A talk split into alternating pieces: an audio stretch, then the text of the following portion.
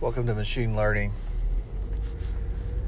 The more I think about Ralph, the more I'm, I'm impressed with the older technology and uh, the uh, just because it's older doesn't mean that it's been replaced. Uh, you know, the, idea of state machinery still seems to me to be uh, fairly logical in that you have discrete programming units that provide certain functions. So, if you're taking an input sensory and uh, and it was determining that the terrain is flat and lateral, and the uh, lines are converging to um, a certain point in the distance, you might conclude that that is a road. And there's different types of features in these roads.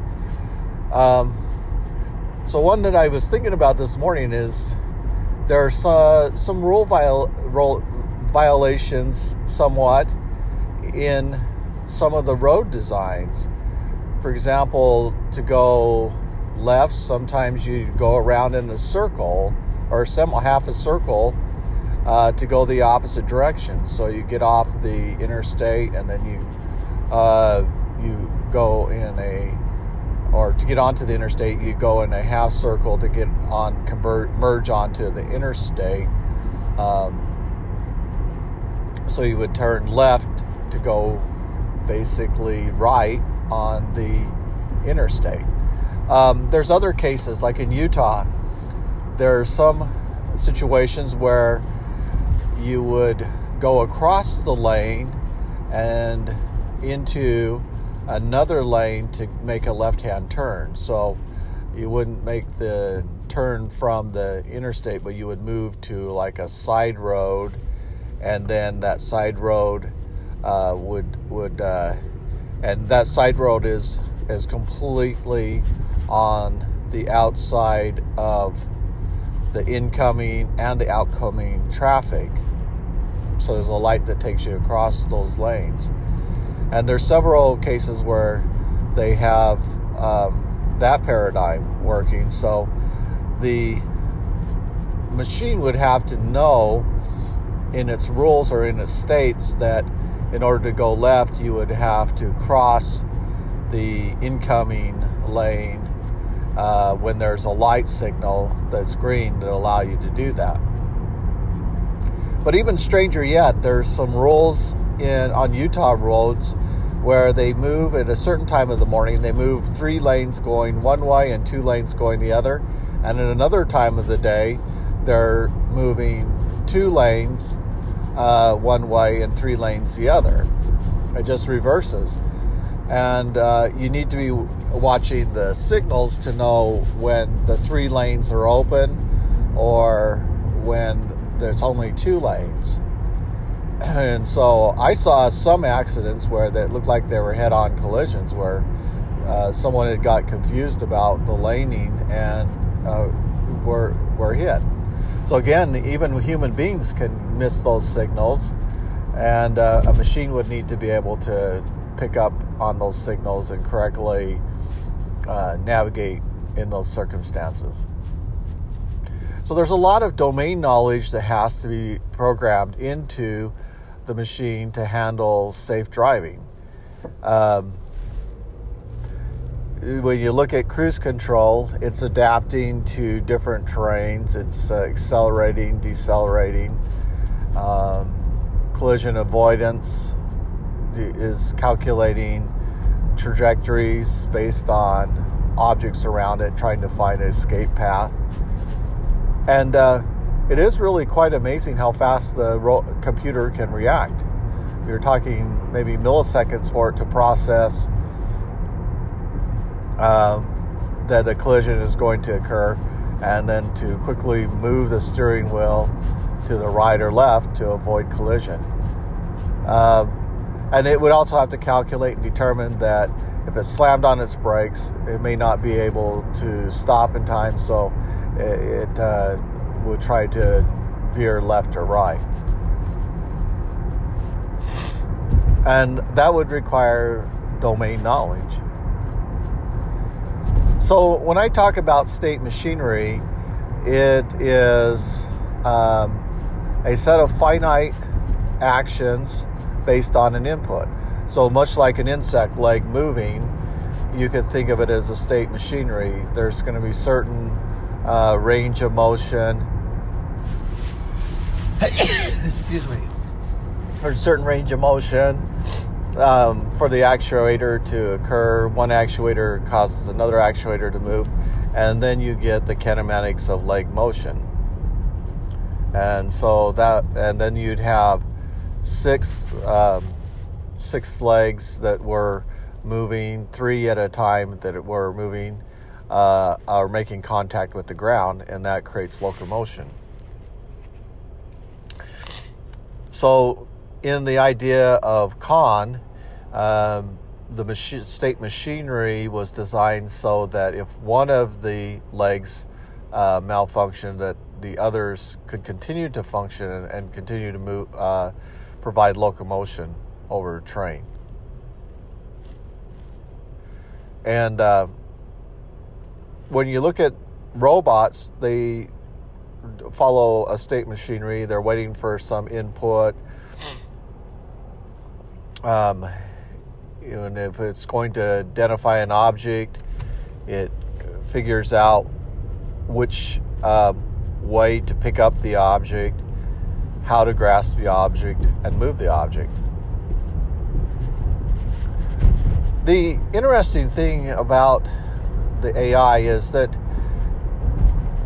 you can have it solve formulas, you can have it recognize patterns, and you can even teach it state machinery, but there is the problem uh, that you need to have kind of a universal state machine that when the AI cannot identify what to do, that it defaults back to.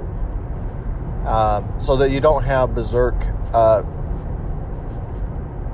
behaviors like it reverting back to some training algorithm where there was some initial incentives maybe to drive in a circle and uh, attempt to drive in a circle and run into a wall.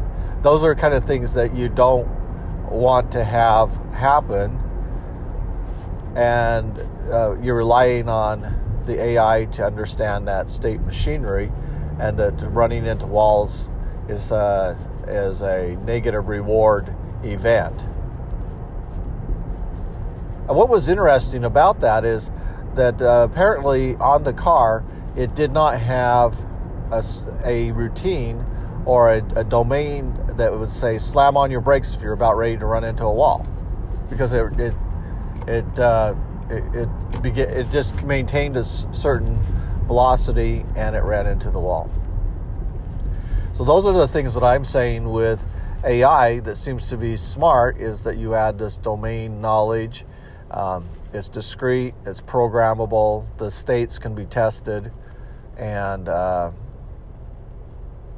you know if you have um, the the idea kind of AI is to avoid programming, but there are times where you don't want to avoid the programming. You just have the state machinery programmed, and all the known possibilities uh, for that state machine to have different transition graphs that represent the, the functionality or behavior of that system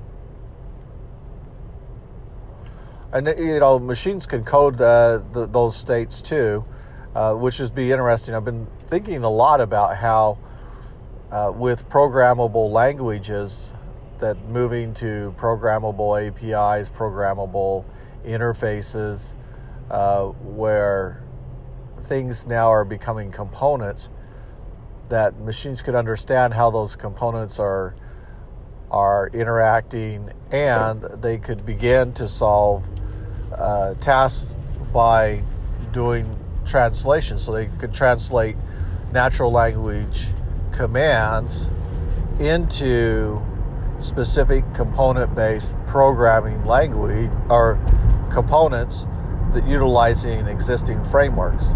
For example, there's some frameworks like Flutter that are widget based, which have uh, different attributes and uh, different